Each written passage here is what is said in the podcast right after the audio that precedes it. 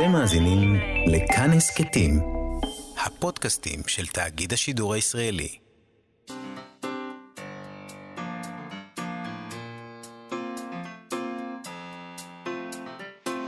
מה שכרוך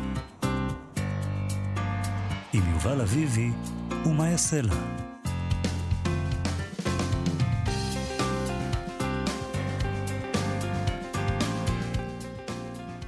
שלום, צהריים טובים. אנחנו מה שכרוך, מגזין הספרות היומי בכאן תרבות, מאיה סלע ויובל אביבי, ב-104.9 ו-105.3 FM. אפשר למצוא אותנו גם ביישומון, באתר של כאן, ביישומוני ההסכתים. ואיתנו באולפן שרון לרנר ואירה וקסלר שעושים איתנו את התוכנית. שלום לכם, שלום מאיה סלע. שלום לך, יובל אביבי. אה, הפחידו אותנו מאוד, וכשאני אומרת הפחידו אותנו, אני מתכוונת שגם אנחנו הפחדנו אחרים. עם מה שיקרה להוצאות הספרים בגלל הקורונה. צריכים אייטמים, אין מה לעשות. בדיוק. אז זאת אומרת, אנחנו אומרים, הפחידו אותנו, אבל אנחנו חלק מתעשיית ההפחדה. אה, מה יקרה להוצאות הספרים בגלל הקורונה? מה יישאר? אה, כל הדבר הזה, הכל קורס. אוטוטו הכל נגמר. אז בינתיים נראה שההוצאות שורדות, ויותר מזה, פה ושם גם נפתחות הוצאות חדשות. אחת מהן זה ספריית רות. Uh, מדובר בהוצאה חדשה כזאת, אנחנו נדבר היום עם המולית שלה, דגנית דיליאן, uh, וננסה להבין מאיפה האומץ לפתוח הוצאה חדשה. אבל אנחנו נדבר גם עם רמי סהרי, שתרגם את אחד משני הספרים הראשונים שיצאו בהוצאה הזאת. ורמי סהרי הוא מתרגם שאנחנו חייבים לו הרבה. מהולל. גם... אה, כבוד. מתרגם אה, שגורם לך להרגיש שלא עשית כלום עם החיים שלך, כי הוא מדבר איזה גווזדיליון אה, שפות. הוא מדבר את כל השפות. את כל השפות הוא מדבר. לפי דעתי הוא מדבר את כל השפות. עוד מעט אנחנו נשאל אותו גם את השאלות האלה, אז גם תהיה קצת פינת תרגום, כי זה מתרגם שמאוד מעניין לדבר איתו. פינת הערצה כזאת. וואי, איך אתה עושה את זה? גרופים של רמי סהרי.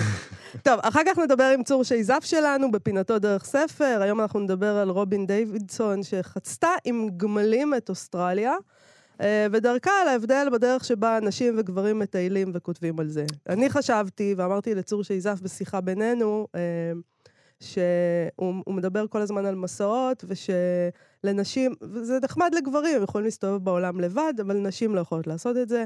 אבל למה הן לא יכולות בעצם? כי הסכנות מאוד מאוד גדולות בשביל נשים. הרבה יותר גדולות, זאת אומרת, יש את אותן סכנות, פלוס זה שאת אישה ומה יכול לקרות לך. ואז הוא אמר לי, אני אעשה, אוקיי, אז אני אעשה ספר מסע של אישה. Challenge accepted, הוא אמר. Uh, בדיוק, והוא עשה, אז בבקשה. עכשיו השאלה, השאלה היחידה היא, האם זה הספר היחיד? או שבהמשך יהיו לנו... לא, לא, לא, הוא מבטיח עוד, הוא מבטיח עוד. הוא הולך להפריך את הטיעון שלי נגד אה, העניין הזה. אני... זה נועד... ואני אצא איתו למסע יום אחד, וואי, זה בדיוק מה שרציתי להגיד. לא, אבל הוא לא בקטע שיצאו איתו למסע. לא, הוא אוהב לנסוע לבד. כן. אמ, אבל אני רוצה ללכת אחריו לכל מקום, זאת האמת. נכון. אה, בלי קשר להיותי גבר או אישה, אני רוצה פשוט... זה בן אדם שיודע להדליק אש, כאילו, אם אין שום, אה, אין שום, אין גפרור ואין מצית, הוא עם נכון? עטב ונייר דבק, בונה חללית ועושה טיול למכתש הגדול בירח. בדיוק.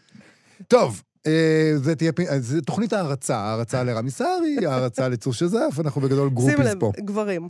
ברור. אה, אז הנה אישה.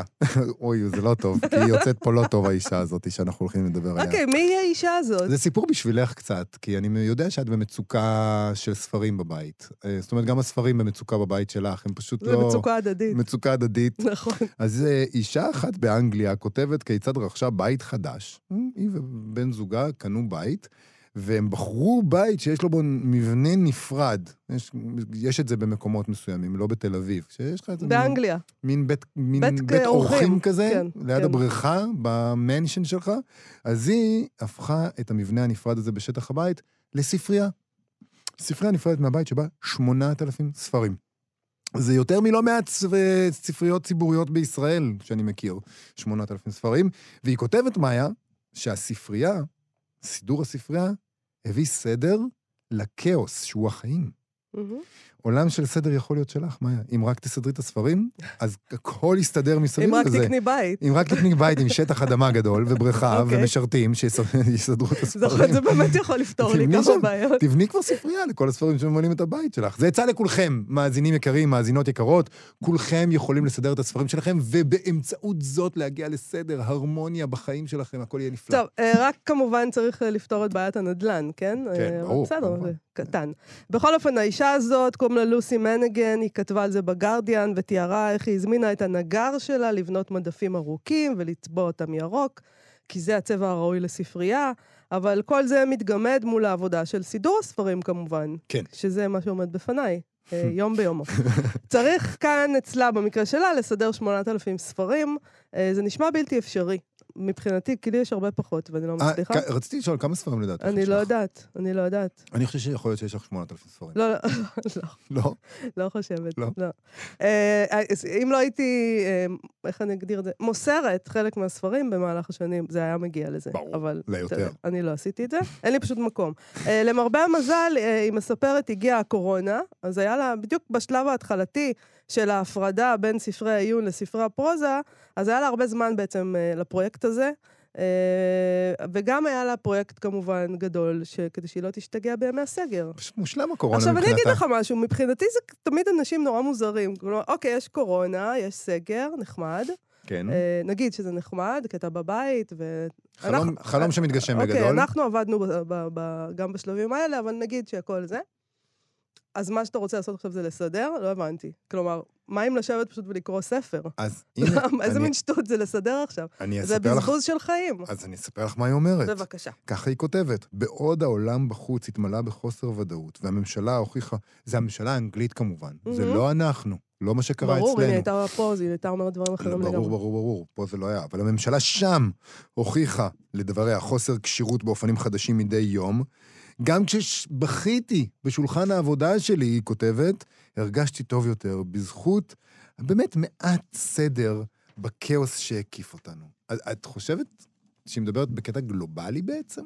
שהיא תרמה לעולם הכאוטי בקורונה באמצעות הבאת סדר קטן לספרייה שלה, או שהיא מדברת רק על העולם הקטן שלה? אני לא יודעת, אבל זה נשמע לי קצת פתולוגי, לא?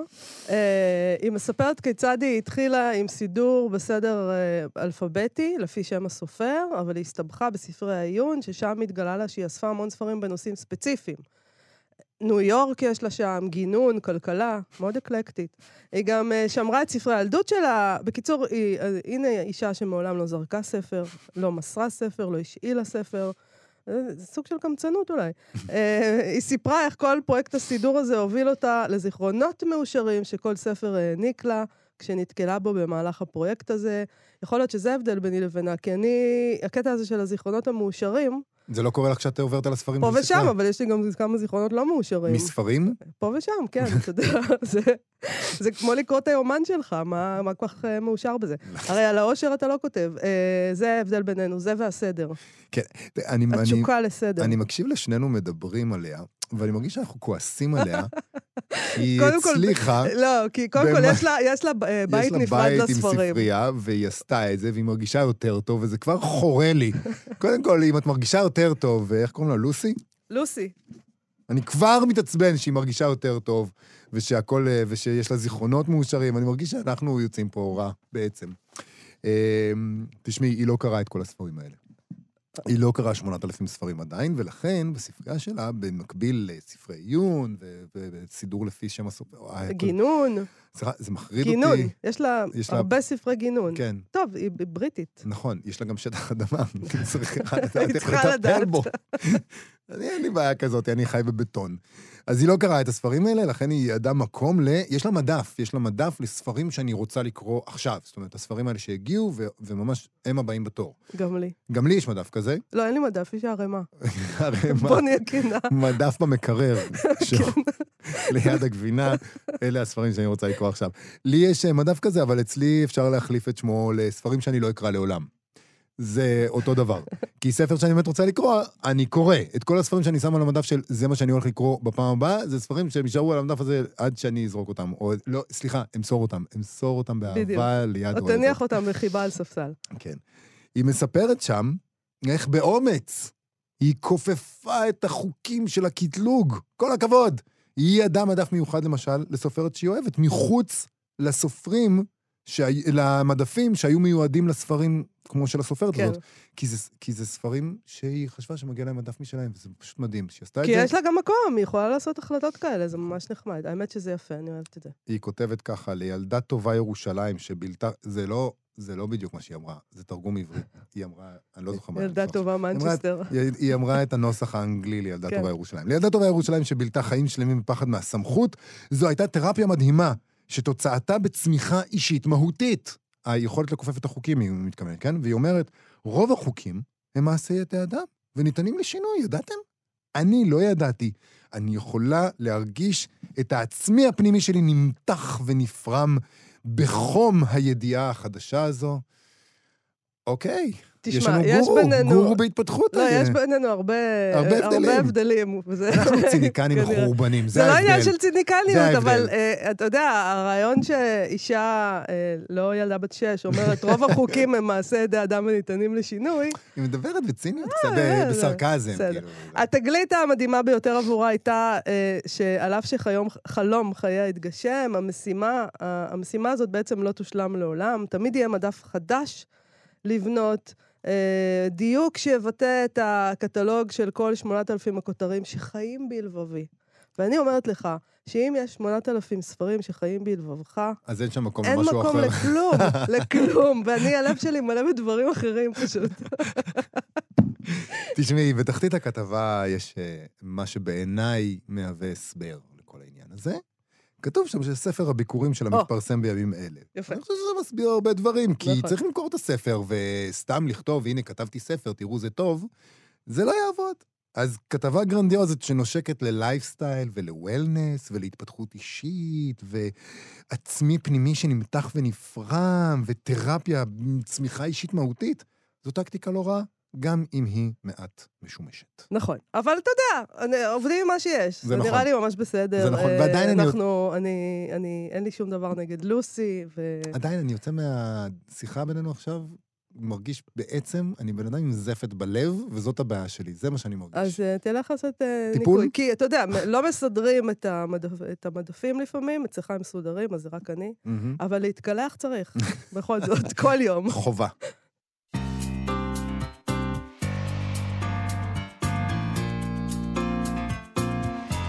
ואנחנו מה שכרוך בכאן תרבות, מאיה סלע ויובל אביבי, מגזין הספרות היומי שלכם. אפשר לראות מיד על הספרים של uh, הוצאה שנקראת ספריית רות, את הצהרת הכוונות שלהם. כריכה קשה, קלאסית, uh, שאין עליה שום ציור, אלא רק את שם המחבר, שם הספר, שם המתרגם ושם ההוצאה. הכריכות האלה משדרות, uh, אני חושבת, מסורת, כן. איכות, רצינות. זאת הוצאה חדשה, מעכשיו, חלום שמתגשם של המולית דגנית דיליאן, שהספרות תמיד הייתה התשוקה שלה, אבל היא עשתה דברים אחרים בחיים עד עכשיו. יצאו בה בינתיים שני ספרים בלבד, השפית של מריני די, בתרגומה של רמה ילון, ופרחים מלאכותיים של לואיז רופטו, שתרגם רמי סהרי, מתרגם מחונן שאנחנו חייבים לו לא מעט. תמיד אנחנו מדברים כאן, יובל, על החובה שלנו למתרגמים, לא מעכשיו, יש לנו גם פינה מיוחדת. נכון, uh, והוא אבל... שאנחנו באיזשהו אופן uh, עושים אותה עכשיו, בלי, בלי להתכוון. נכון. רמי סהרי הוא דוקטור לבלשנות, תמיד נראה לי שפשוט אין שפה שהבן אדם הזה לא יודע. זה דוקטור דוליטל של השפות, באמת, הוא מתרגם מאלבנית, אסטונית, הונגרית, טורקית, יוונית, ספרדית, פורטוגלית, פינית, קטלנית, בטח עוד דברים. נגיד, מאנגלית הוא בטח לא מתרגם, כי יש אחרים. כי זה משעמם, לא. לא, יש הרבה שיכולים. גם הוא אומר, זה קל מדי, מה, אנגלית, נכון. כאילו, מה? אנחנו קראנו בזכותו לורקה ופסואה מצד אחד, וסירקה טורקה מצד שני, באמת, אה, אנחנו חייבים לו הרבה. שלום דגנית דיליאן ורמי סהרי. שלום, שלום. שלום, רמי. שלום, שלום. אה, דגנית, אולי נתחיל איתך. אה, מה פתאום הוצאה עכשיו? אנחנו כאן ביקינו את אה, עולם המולוד בזמן הקורונה. חודשים ארוכים אמרנו שהולך להיגמר. הכל נגמר, הכל זה, והנה באה דגנית דיליאן ועושה את ספריית רות. על מה ולמה? זה מצחיק, אני בדיוק הכנתי תשובה, כמובן, עם תשוקה וחלום והגשמת חלומות, ואז האזנתי לראיון שלכם עם יעל נאמן, סופרת שאני מאוד מאוד מאוד מעריכה ואוהבת. ושמעתי את הדימוי שמצא חן בעינייך מאוד, מאיה, על ה... היא תיארה את הספרות כמצב האקלים. כן. היא אמרה שהיא מרגישה שהיא עומדת על קוביית קרח נמסה, והנה תכף זה נמס לגמרי ואין לנו על מה לעמוד. נכון. נכון. ואני חושבת שהעובדה שיעל ממשיכה לכתוב, אומנם היא העידה על עצמה שהיא עושה את זה לאט וחוצבת, אבל היא עושה את זה. והעובדה שאני הקמתי את ההוצאה, והעובדה שרמי ממשיך לתרגם, והעובדה שאתם עדיין מראיינים אותנו ואחרים כמובן, בעצם מעידה על כך שיש מקום, יש מקום לספרות ולספרות הזאת במיוחד. ככה אני מרגישה. אז אולי נשאל, מה זאת הספרות הזאת במיוחד? כלומר, מה את מייעדת, מה יצא, מה יצא ומה יצא בספריית רות? מה את רוצה שיהיה שם? אני בעיקר רוצה שיהיו שם ספרים מעולים, בלי שום אה, הגדרות אחרות. מעולים כמובן זה, זה פרשנות אה, שלי וטעמי, לרמי יש חלק גדול בזה, כי חוץ מכל הכישרון האדיר שלו לתרגום, יש לו גם אה, נפש אדירה, והוא באמת בנדיבות אין קץ מלווה אותי מהיום הראשון של התחלת הגשמת החלום. החלום הוא ישן, אבל התחלת הגשמה הוא מלווה אותי. ולמדתי ממנו הרבה, אבל אני חושבת שזה גם uh, מאחרים ומספרים, פשוט ספרים שהם, אני לא, אני לא רוצה להגיד אליטיזם, למרות שאולי זו לא מילה כל כך רעה. Uh, אם אליטיזם לא מלווה בסנוביות וביוהרה ובהתנסות על אחרים, אז אני חושבת שהוא בסדר. וגם ה... קראתי ביקורת על הכריכות שלנו שהזכרתם בהתחלה, שהן. אה, יותר מדי אליטיסטיות, וזה לא מעיד על התוכן, אל תחשבו לכם. אז... אה, באמת? כן, okay. אוקיי. כן. אני, ביקורת קטנטנה, אבל רק לעניין הכריכות, מישהו שאני לא חושבת שקרא את הספרים. אבל יכול להיות שזו ביקורת שהתכוונה לטוב? זאת אומרת שאולי... לא, לא, לא. לא, לא.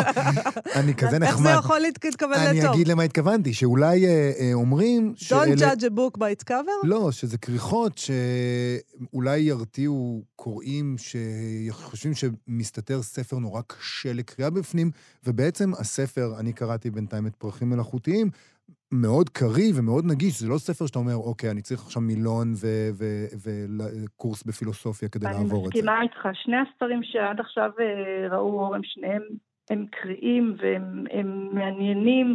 הם פשוט כתובים אולי טיפה בדרך פחות קונבנציונלית, טיפה בדרך אה, יותר אה, ייחודית, אני, זה לא בהכרח יותר קשה, אבל הם, אה, הם בפירוש, אה, הם, הם ספרים מעולים. אולי, אולי רמי יגיד מילה אחת על, על, על לואיז, הסופר של, של פרחים מלאכותיים, שהוא אה, ממש אה, פיתה אותי ביכולות הכתיבה שלו. לפני, אז... לפני זה אני רוצה בדיוק לשאול על זה, כי בעצם יש לך מין, מין, מין אה, חדר מומחים כזה, איך, איך אומרים את זה? בוילר רום כזה?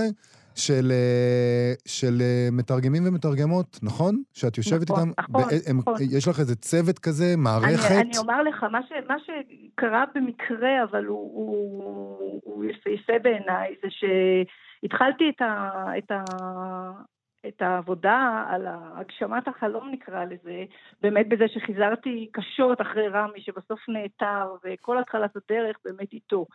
אבל עם הזמן אה, הגעת, הגעתי למתרגמים, אה, כמובן גם בזכות רמי והמלצותיו, למתרגמים באמת המעולים שבמעולים כל אחד משפתו. ו, ורצה הגורל, או שאולי זה לא הגורל, זה ניסיון החיים שלי, שבאמת אה, הצלחתי להתיידד ואפילו להתחבר עם, ה, עם הצוות הזה, ומאוד מאוד מסייעים לי. וכן, אנחנו ממש מנהלים שיחות אה, גם בנוגע לספרים שהם אופציות, גם בנוגע לסופרים וגם בנוגע לדרך ומה אנחנו בוחרים, ואני כמעט שום דבר לא מחליטה לבד, הכל בהתייעצות, ואני גם צריכה להודות להם שכולם תמיד אה, מוכנים לשמוע, להקשיב, לייעץ, ומשקיעים המון המון המון זמן אה, בדרך, ואני באמת מרגישה שאני לא עושה את זה לבד, אני מרגישה שזה עבודת צוות. אז נדבר קצת על אה, פרחים מלאכותיים, רמי סהרי, אה, בוא, בוא, אולי תוכל לספר לנו קצת על, ה, על לואיז רופטו, סופר הזה. מי כן, הוא? לואיז רופטו הוא אחד הסופרים הגדולים של ברזיל בימינו. בחור צעיר יחסית, מבוגר ממני בשנתיים, יליד 1961. נולד בעיר קטנה קטנה שנקראת קטגואזס, שנמצאת בדרום מזרח מדינת מינס ג'רייס, דרום מזרח ברזיל, והוא בן לדור שני של אה, משפחה של ילדי מהגרים, אה, משפחה מאוד מאוד ענייה, אבא שלו מוצאו באיטליה, אימא שלו מוצאה בפורטוגל, ובעצם הוא קיבל הכשרה כדי להיות איש מקצוע, לעבוד במוסך עד אחרית ימיו. כן. אבל uh, הוא זנח את המוסכניקיות והחליט שבמקום זה הוא רוצה ללמוד עיתונאות. אחרי שהוא גמר את לימודי העיתונאות באוניברסיטה, הוא עבד באמת בתור עיתונאי במשך uh, כמה וכמה שנים.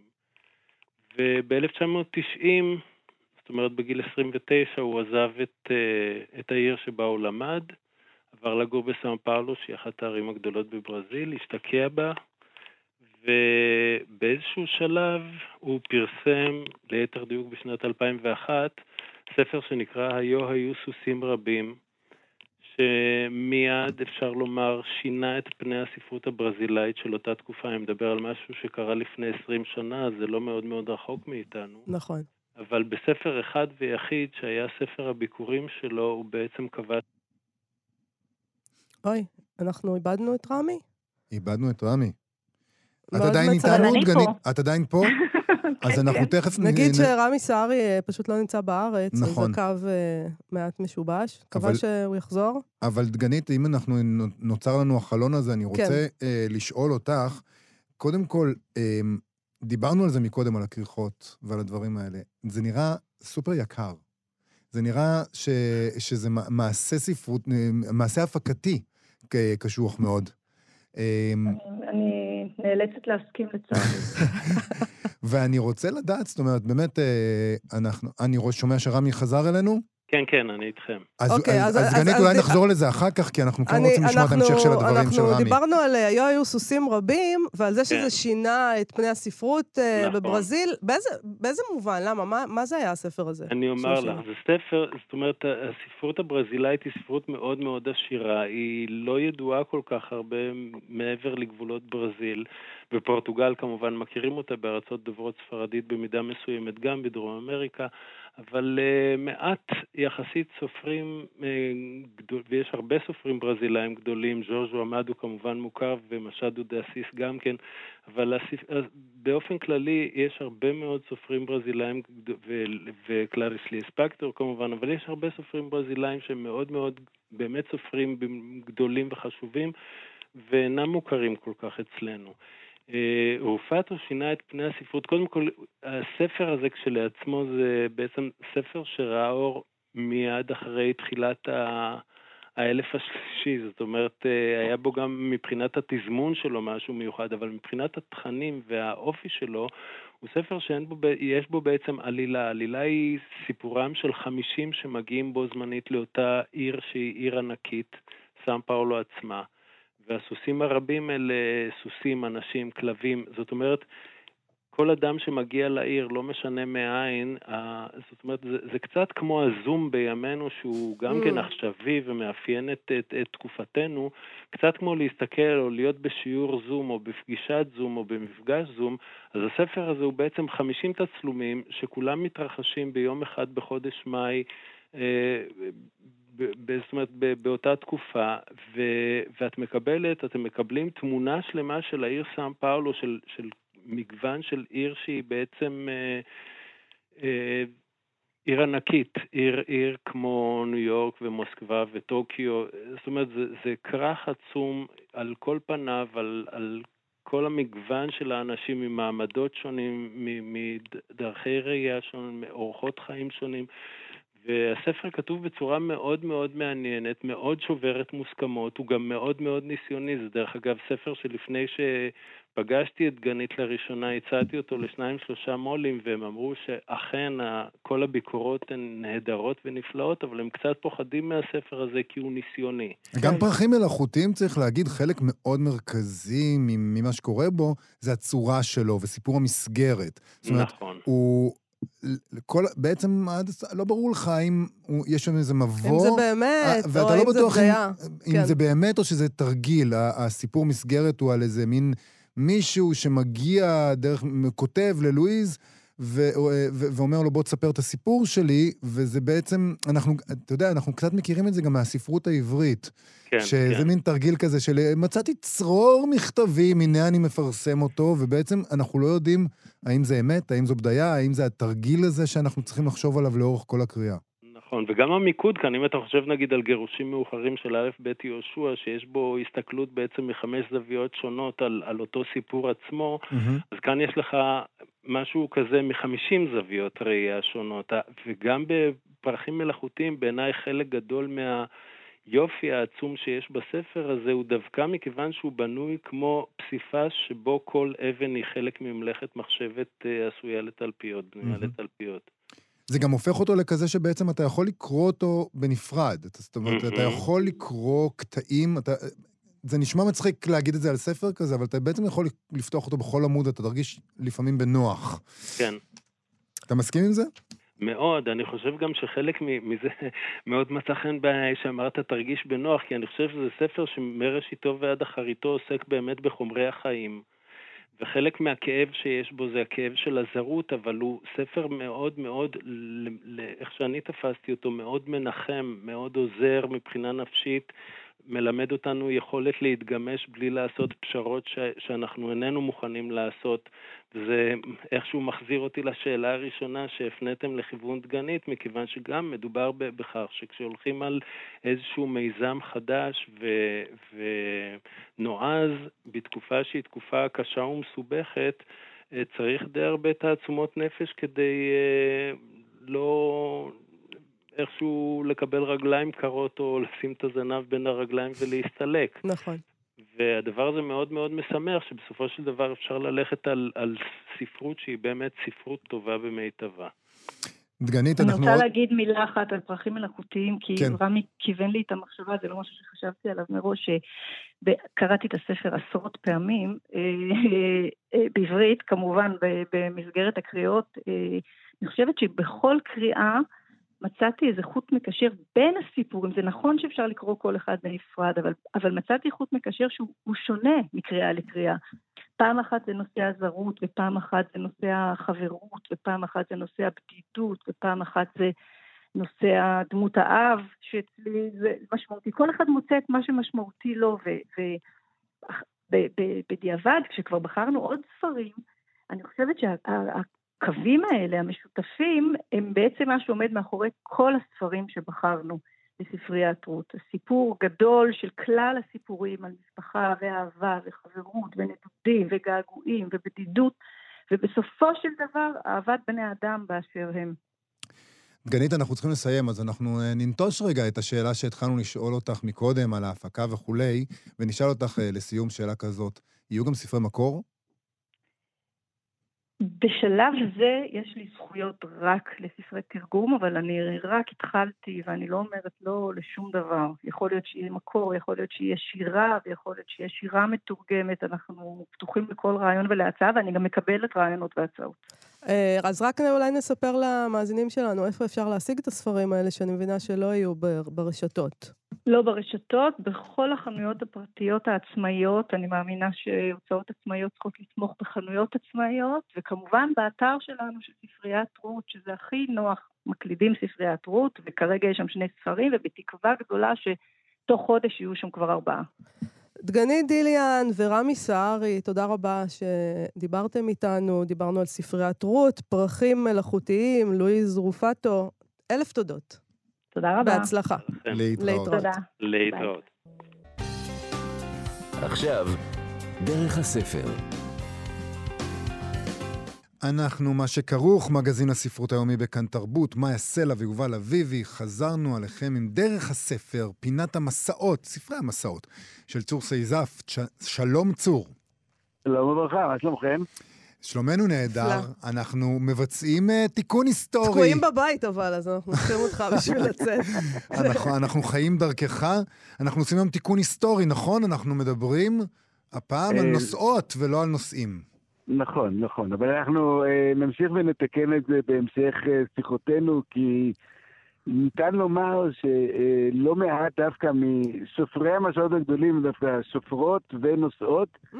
ונשים אמיצות, כן, לא, נשים אמיצות אה, יש אה, לא מעט במהלך המאה ה-20, אפילו לתוך המאה ה-21, בטח היו לפני, אבל אני פחות אה, בקיא שם. אה, אבל אין שום ספק שהמאה ה-20 היא המאה הגדולה של השחרור של אנשים, ואני חושב שאחת מהמרשימות היא בחורה שב-1977 יצאה לחצות את אוסטרליה עם כמה גמלים, זאתי רובין דוידסון, והיא הייתה אז בחורה צעירה, בת אה, נדמה לי 25 או 26, שהג'וק הזה של לחצות לבד עם גמלים את המדבר, אה, תקף אותה. כן, מי מאיתנו לא קם בבוקר ואמר לעצמו, בוא נחצה את, את המדבר על גמל, מה, זה ברור. כן, עכשיו צריך לזכור דבר כזה. גמלים הגיעו לאוסטרליה אה, עם האנגלים. זאת אומרת, לא היו גמלים באוסטרליה, הגמל לא חיה ילידית, החיות הילידיות זה יכולות להיות וולאבי, ויכולים להיות קנגרואים, ויכולים להיות כל מיני דברים אחרים, אבל uh, בין הדברים המוזרים שהאנגלים הביאו, הם הביאו, הגיעו הרי בזמן לא מאוד טכני לאוסטרליה, והם חשבו שזה יהיה נכון להביא גמלים כדי לחצות את המדבר. Mm. ומה שקרה להם זה שבשלב מסוים, כמובן הגיעו כלי רכב המוטוריים, והם זנחו את הגמלים, והגמלים ברחו למדבר והתפרעו, והיום יש את אוכלוסיית גמלי הבר הכי גדולה בעולם, אה, באוסטרליה, במדבריות ובמקומות האחרים. ויותר מזה, כשנגיד הסעודים רוצים אה, גמלי מרוץ ממש ממש טובים וקשוחים, אז הם שולחים אנשים לחפש באוסטרליה, כי שם יש את ה... בעצם את אוכלוסיית הבר הכי גדולה בעולם והכי שווה בעולם. טוב, זה ממש מפתיע. אני חייבת להגיד שלא ציפיתי לדבר הזה, שבאוסטרליה היו אה, כל כך... גמלי בר באוסטרליה. אוקיי. בסדר. כן, אה, כן, אז, כן. אז מה רובין שלנו אה, בעצם תכננה לעצמה עם ספינות המדבר הללו?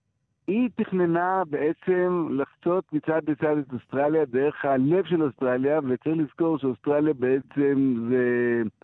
בוא נגיד, לאורך החופים יש אה, אזורים שהאקלים שלהם מאפשר חקלאות, ויש אפילו ערים בצד המזרחי של היבשת, ובצד המערבי קצת פחות, אבל ובצד הדרומי כמובן יותר קריר ויותר גשום, אבל באמצע זה מדבר, וזה מדבר קשוח. עכשיו, מדבר קשוח שיש בו גם נחשים שיכולים להרוג, יש בו גם גמלי בר שיכולים לתקוף, במיוחד אם אתה מסתובב נגיד עם נעקות, והגמלים, הנעקות נכנסות. אה, לאיחום והגמלים רוצים אותם, אז שום דבר לא יעצור אותם.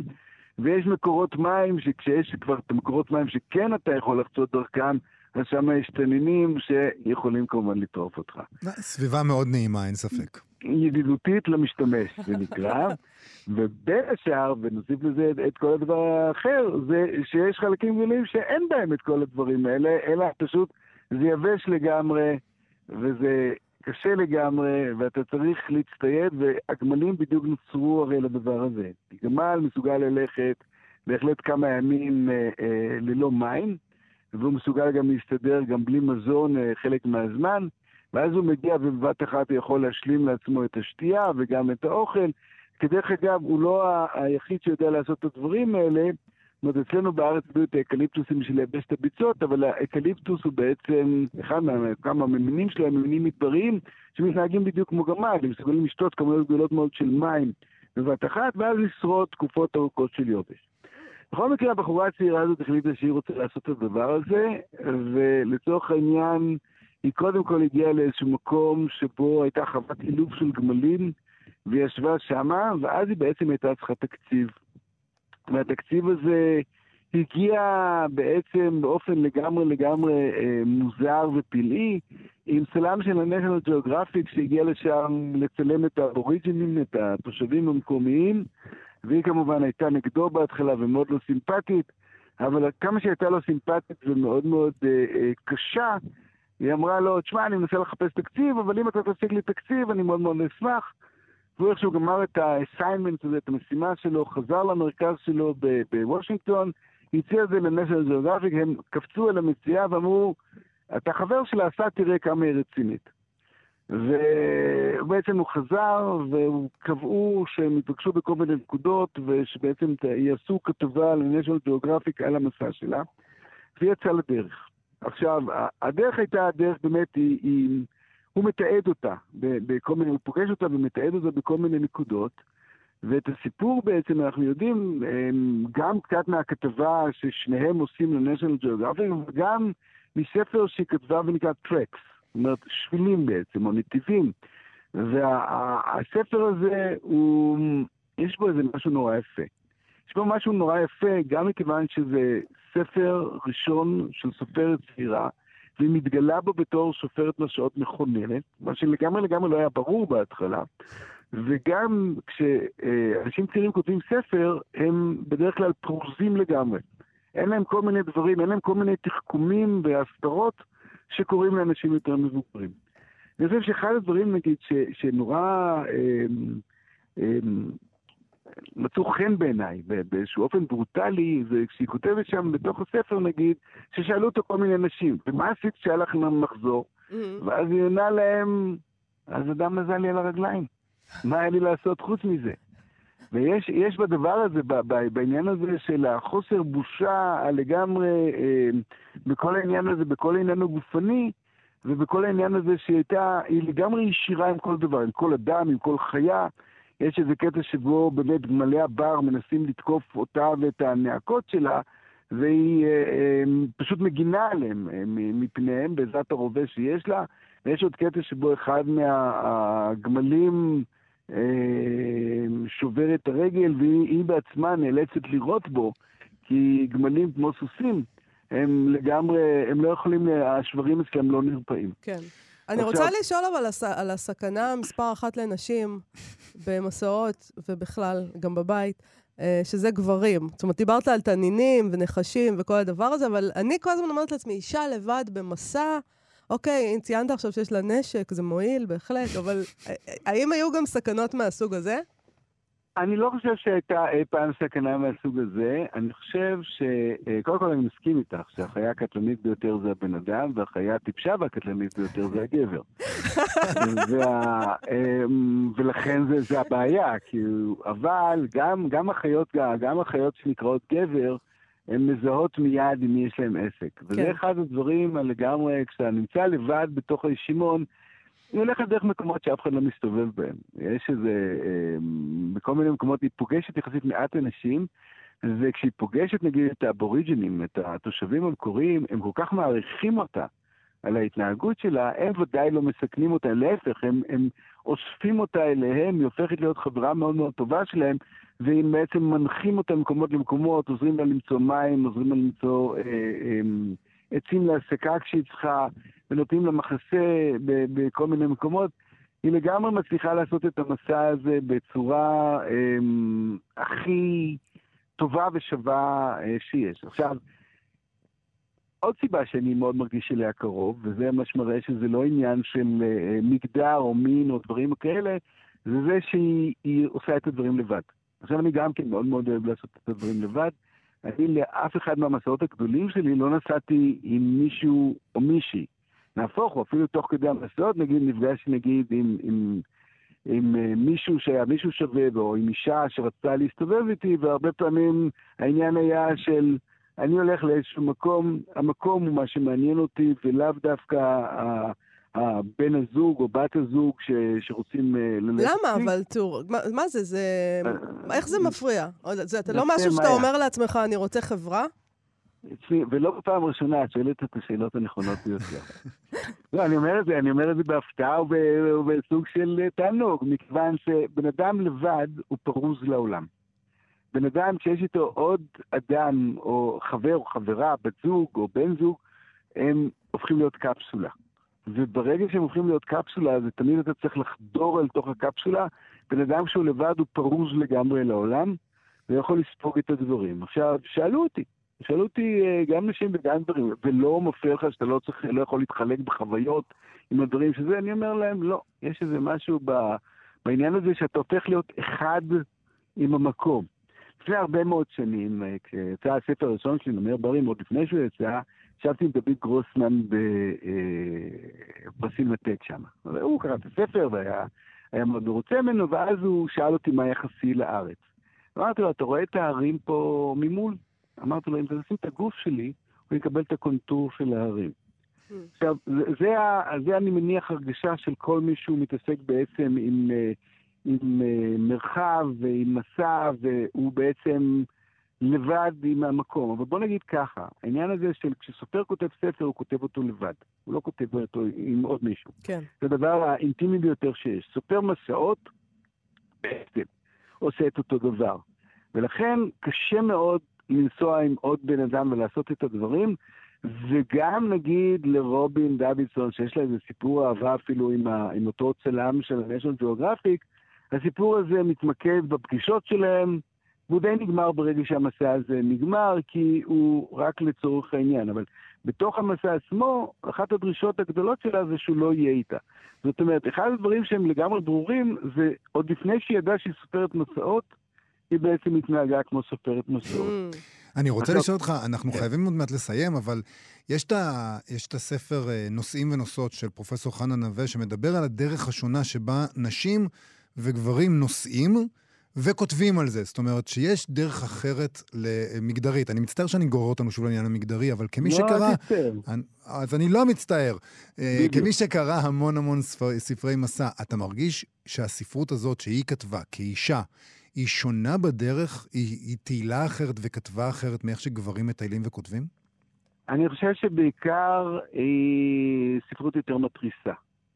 זאת אומרת, דו, מכיוון שגברים, זה מאוד טבעי שהם ייסעו לבד, והם יתגררו בעלילות שלהם, והם יהיו נורא גיבורים בעומק שלהם. ובדיוק כמו שמאיה שאלה קודם על העניין הזה של הלבד, אז אני יכול להגיד, נשים שהן נוסעות לבד, הם, זה מעצבן אותם ששואלים אותם, למה את נוסעת לבד? כן. כאילו, את לא פוחדת, את לא זה, את לא פה, את לא שם. אז אני חושב שגם בכתיבה הנשית, הכתיבה הנשית מתעסקת עם הדבר הזה של כמה גברים מעצבנים אותם באיזשהו אופן.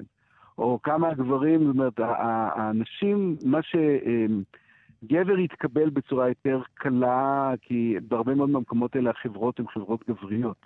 יש לנו מעט מאוד חברות בעולם שהן חברות נשיות, או מוכנות, מוכנות לקבל נשים חזקות במובן הזה שהן עושות מעשה שהוא חורג מהדומסטיקה. ואני חושב ששם זה באמת ההבדל הגדול בין אה, אה, ספרות נשים לבין ספרות גברים, וכמעט בכל ספרות מסעות של נשים שאני קראתי, זה תמיד היה סוג של באמת אישיות מאוד מאוד חזקה, ושקוראת תיגר בעצם על הנינוחות הגברית הזאת, שמרשה לעצמה להסתובב בעולם ולעשות מעצמה גיבורה, שבעצם מי שעושה, בעיניי, הסוג של הגבורה האמיתית זה ההתנהלות הנשית הזאת, שהיא באמת לוקחת נערה צעירה, ארבעה גמלים, חוצה את היבשת, לא אכפת לה מאף אחד ומשום דבר, מתיידדת עם כל מי שזה פרוזה אל העולם, שוכבת עם מי שהיא רוצה, עושה את מה שהיא רוצה, ולגמרי, ובסוף גם כותבת ספר נורא נורא יפה, שגם מאוד הצליח, ומכר בכל זאת כמה מיליוני עותקים. נפלא. אז זה טרקס של רובין דוידזון. אה, צור שייזף, תודה רבה לך על הפינה הזאת. זה עושה חשק, אני, במקרה הזה זה עושה לי חשק באמת ללכת לקרוא את הספר ולא לחצות את המדבר על גמלים. לא, לא, עזוב את אוסטרליה עכשיו, מקום משוגע לגמרי מסיבות אחרות. למה, עם צור שייזף הייתי הולכת היה מקבל אותי. אחריך הייתי הולך לכל מקום באמת. צור שייזף, תודה רבה לך. להתראות. להתראות, תודה.